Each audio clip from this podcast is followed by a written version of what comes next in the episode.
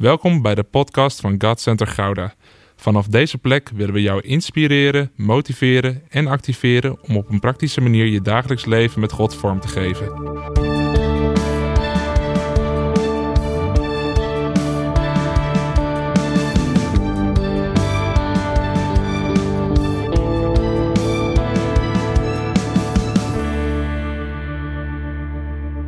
Hey, wat tof dat je weer luistert. Deze podcast is er voor jou om jou toe te rusten omdat we je belangrijk vinden.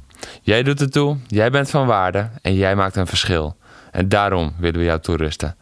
En dat doen we niet met droge kennis, maar met openbaringen en inzichten die je helpen om sterker te worden in je geloof, intiemer in je relatie en krachtiger in je identiteit. We hebben de afgelopen tijd vooral gekeken naar hoe je bent gemaakt, naar je gedachtenwereld, naar wat God in je heeft gelegd. En daarmee hebben we gekeken naar hoe alles van binnen werkt. Je denken, je roeping, je geest, ziel, lichaam. En we hebben gekeken naar het kleinste deel van je lichaam, wat gestuurd wordt door al die zaken, je tong. En toen hebben we het gehad over je woorden.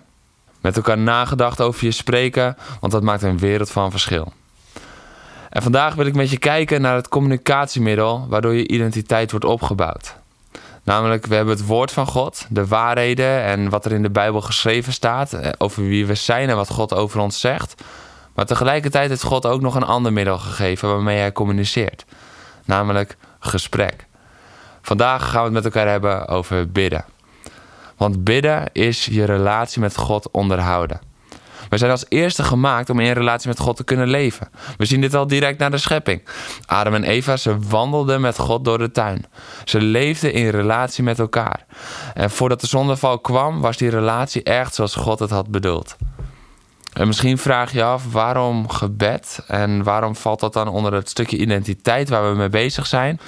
Maar moet je opletten hoe bepalend de relatie met God is voor onze identiteit. De mens leefde in totale verbondenheid met God.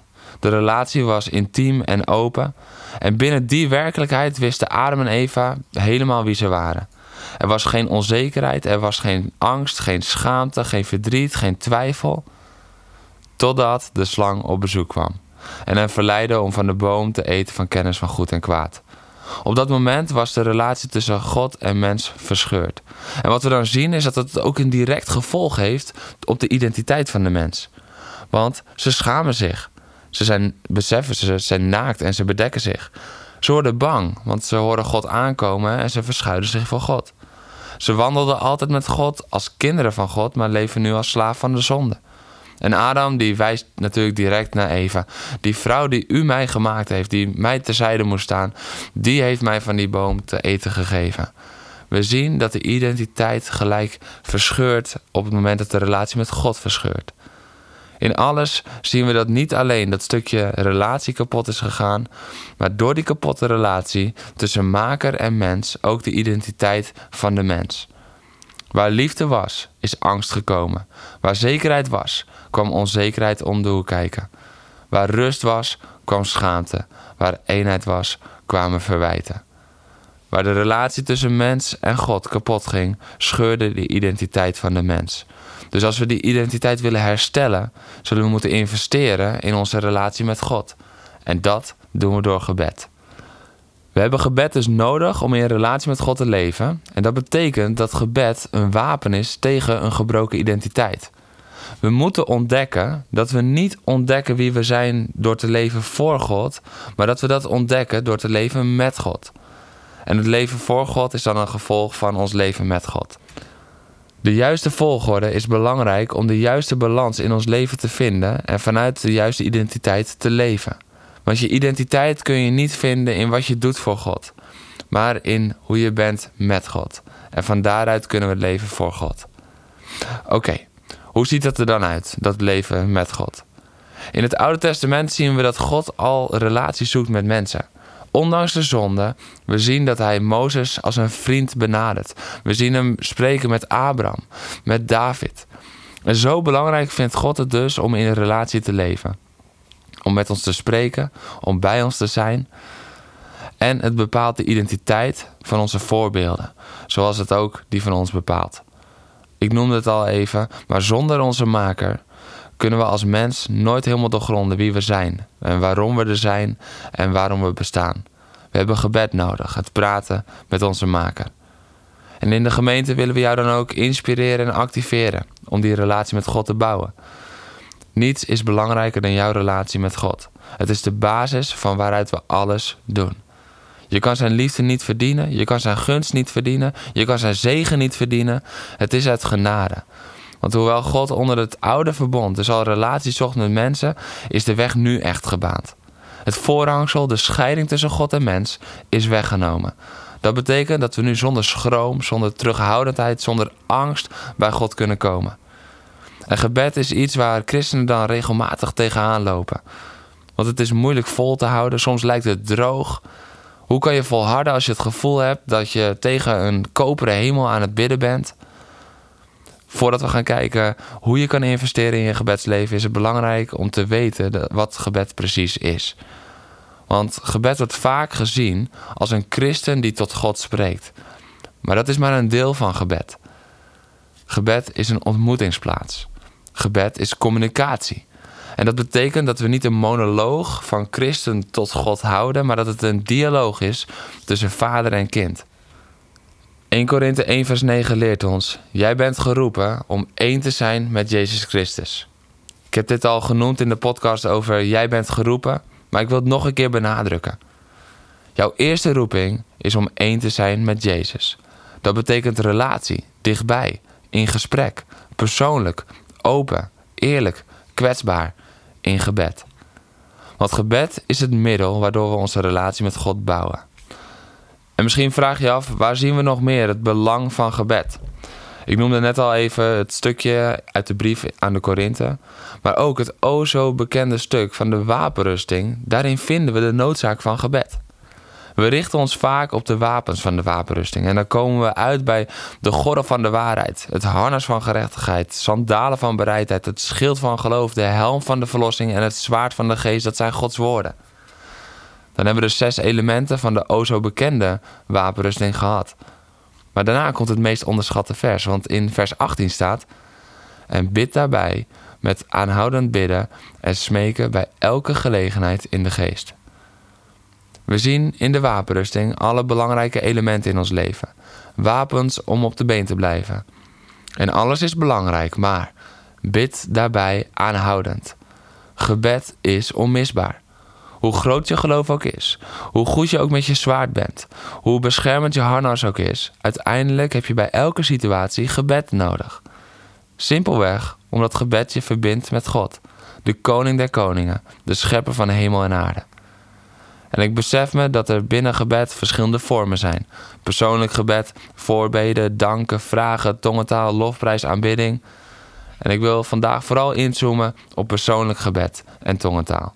Omdat dat het belangrijkste is, onze eerste roeping in het herstellen van onze identiteit. Oké, laten we kijken naar persoonlijk gebed. Ik geloof dat we gebed soms namelijk te groot maken. Waardoor we het niet durven of denken dat we het niet goed doen of dat we onzeker zijn. Maar gebed is gewoon praten met je vader. Het is gewoon je hart delen. Wat gaat er in je om?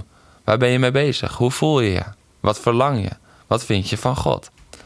En gebed is dan niet dat eenrichtingsverkeer, maar het is een gesprek tussen God en jou. Hij wilt met je praten. Hij spreekt ook terug.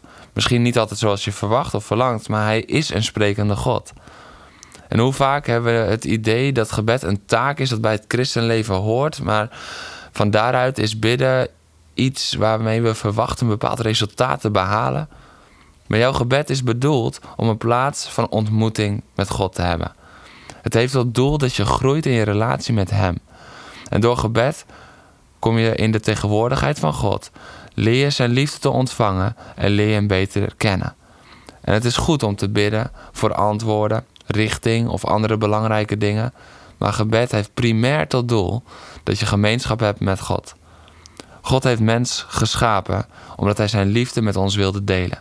En God is liefde, zegt 1 Johannes 4. Gebed heeft tot doel dat we onze liefde naar God kunnen uiten. En hij verlangt ernaar om zijn liefde naar ons te uiten. Dat is communicatie. Van twee kanten liefde uiten naar elkaar. En natuurlijk is bidden makkelijker op het moment dat we de vruchten ervan plukken in onze gebedstijd. Soms als we Gods stem verstaan, zijn leiding ervaren of zijn liefde voelen, dan is bidden geen opgave. Dan wordt het bidden vanuit discipline, bidden vanuit verlangen. En soms hebben we een periode dat het gebed wat moeilijker is. Als we God minder ervaren of zijn stem minder lijken te horen. En dan is het goed om toch die discipline op te brengen en te blijven investeren in gebed. Zie het als investeren in je relatie met God. Net zoals dat je relaties hier op aarde hebt. Het is van belang dat we blijven investeren, ook als het even moeilijk is. En je mag dan altijd eerlijk zijn in gebed. God verlangt ernaar om jouw hart te horen, niet de perfecte woorden. In Marcus 7 vers 6 leert Jezus ons het belang van betrokkenheid in ons hart. Wat we vanuit ons hart brengen, bouwt aan relaties. Wat vanuit gewoonte of religieuze woorden komt, mist zijn doel. En Jezus verlangt naar jouw hart als je bidt. In Mattheüs 6, net voordat hij het Onze Vader leert aan ons, leert hij ons bovenal dat het gebed niet gaat om een overvloed aan woorden of prachtige ritmes. Hij wilt ons ontmoeten in gebed. En laat ook dat landen in jouw hart. Je hoeft niet goed te bidden of zoiets. Dat bestaat niet. Je kan het namelijk niet fout doen. Wanneer je hart in je gebed is en je verlangen is om hem te ontmoeten, kan het nooit fout zijn. Dat God verlangt naar je hart is ook de reden dat we in Mattheüs 6 vers 6... tussen de genoemde versen in lezen dat Jezus spreekt over de binnenkamer. In de tijd van de Bijbel is dat een kamertje midden in het huis waar het de koelste plek was. Daar konden mensen voedsel bewaren. Het had geen ramen, dus het was helemaal een gesloten ruimte. En als je de deur dan achter je dicht trok, dan was het helemaal donker. Nu gaat het niet om een fysieke plaats, maar Jezus geeft hiermee aan dat hij ernaar verlangt om alleen met ons te kunnen zijn. Zodat we op een dieper niveau kunnen communiceren, elkaars hart kunnen leren kennen. Jouw binnenkamer zou wel eens een ruimte zonder geluid en schermen kunnen zijn, zodat je niet wordt afgeleid. Een ruimte waar je je telefoon even weglegt en waar je voor niemand bereikbaar bent, alleen voor God. Dan wordt gebed een tijd van intimiteit en relatiebouw met God. En als we dan even kijken naar de 3 plekken waar je zou kunnen bidden, dan heb je buiten. Daar word je afgeleid door anderen en daar is iedereen aanwezig. Dat deden de Farizeeën heel veel. Dan heb je binnen, afgeleid door de kleine dingen en daar zijn alleen bekenden aanwezig. En dan heb je die binnenkamer. En dan ben je klaar voor eenheid, want daar ben je helemaal alleen. En je hebt een plek van intimiteit nodig om je hart bloot te kunnen leggen. En waar je je hart bloot legt, daar kan je pas je identiteit hersteld zien worden. In een groep durven we vaak niet kwetsbaar te zijn. En op het moment dat er iemand anders zomaar binnen zou kunnen lopen, dan speelt dat de hele tijd in je achterhoofd. Je hebt een veilige plek nodig om jezelf bloot te geven. En waar jij jezelf bloot durft te geven, kan herstel op het diepste niveau plaatsvinden. Op het niveau van identiteit. En dan wil ik met elkaar ook nog even kijken naar tongentaal. Want naast het persoonlijk gebed wil ik in het kader van identiteit ook kijken naar tongentaal. Omdat dit ook is gegeven om onszelf op te bouwen. 1 Korinthe 14 vers 4 zegt dat. Jezelf stichten, zoals de MBG dat zo krachtig vertaalt. Dat heeft niets te maken met iets nieuws bouwen, maar kijken naar wat er al in jou zit en dat naar boven brengen, je identiteit herstellen. Wanneer je hebt gekozen voor Jezus, is de Heilige Geest in je komen wonen. Jouw geest is tot leven gewekt door de inwoning van de Heilige Geest. En door de Heilige Geest kunnen we communiceren met God. Want God is geest, zegt Johannes 4 vers 24. Dus communiceert hij alleen tot je geest. In Handelingen 2 lezen we dan over Pinksteren. De uitstorting van de Heilige Geest vindt plaats. En een van de gevolgen daarvan is tongentaal. De discipelen spreken in nieuwe tongen. Deze taal is een taal die je van de Heilige Geest ontvangt, waardoor je op een ander niveau met de Vader kan spreken. Zonder dat je het zelf kan verstaan, communiceer je op geestelijk niveau met de Vader. En we geloven dat tongentaal voor iedere christen is. Jezus Christus is de doper met de Heilige Geest. En tongentaal is dan belangrijk in je gebedsleven. Het bekrachtigt je, geeft je openbaring en stemt je geest af op de geest van God. Het is de taal waarmee je niet tot mensen spreekt, maar tot God. Je kan in tongen spreken in verschillende gebedsvormen. Of het nu persoonlijk gebed is, voorbeden, aanbidding. Het spreken van tongen geeft in alle facetten verdieping. En Paulus begreep de kracht van tongentaal. Hij schreef dat hij er meer dan alle anderen in sprak, maar dat het wel was als het tot God sprak. 1 Korinthe 14, vers 18 en 19. En dan wil ik even praktisch met je worden. Want soms kan het best lastig zijn om je gebedstijd echt vorm te geven. En daarom wil ik een paar handvaten geven om je op weg te helpen. Vragen die bij je op kunnen komen zijn: hoe moet ik dan bidden? Hoe begin je? Hoe lang of hoe vaak? En waar en wanneer? Laat ik eerst duidelijk vaststellen, je kan het niet fout doen. Misschien bid je wel weinig omdat je bang bent dat je woorden niet goed genoeg zouden zijn of dat het er niet vloeiend genoeg uit zou komen. Bidden kan niet fout. Als je hart in gebed is, treft jouw gebed het hart van God. En het is goed om een vast moment van de dag te pakken en dan echt even alles opzij te zetten. Het helpt je om dagelijks met God te praten, ook als het even wat moeilijker is. Ik zou je willen aanraden om een plek te zoeken waar je niet gestoord wordt. Dit kan een stille kamer zijn, voor de anderen is dat een plek om te wandelen waar je alleen kan zijn. Je mag je eigen vorm zoeken om dicht bij God te zijn. En begin dan gewoon je hart te delen met God. Hij verlangt ernaar om te horen wat er in jou omgaat. Hij wil een relatie met je bouwen. Bidden is geen taak die we moeten doen als christen. Het is een communicatie tussen vader en kind.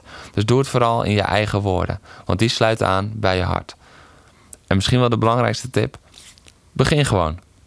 Wacht niet langer op het moment tot je je goed voelt of je je misschien goed genoeg voelt. God verlangt ernaar om samen met jou te zijn. Ik hoop dat je deze week ook weer bent opgebouwd door deze podcast. En als dat zo is, dan willen we je vragen om een review achter te laten en deze aflevering te delen op je socials. Op die manier bereiken we meer mensen met deze krachtige boodschap. De boodschap van Jezus moet verder reiken en verder komen. En ik bid dat je bent opgebouwd en geïnspireerd en bemoedigd. Ga ermee aan de slag en mocht je ergens mee worstelen, je kan ons altijd mailen naar info@godcentergouda.nl, want we willen je graag helpen. En dan zie ik jou weer heel graag volgende week.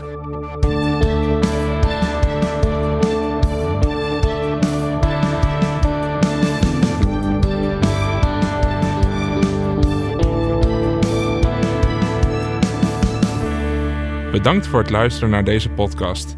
Volg ons op onze kanalen om verbonden te blijven. Heeft deze aflevering jou geraakt? Deel dan op je socials en tag ons, zodat we samen meer mensen kunnen bereiken.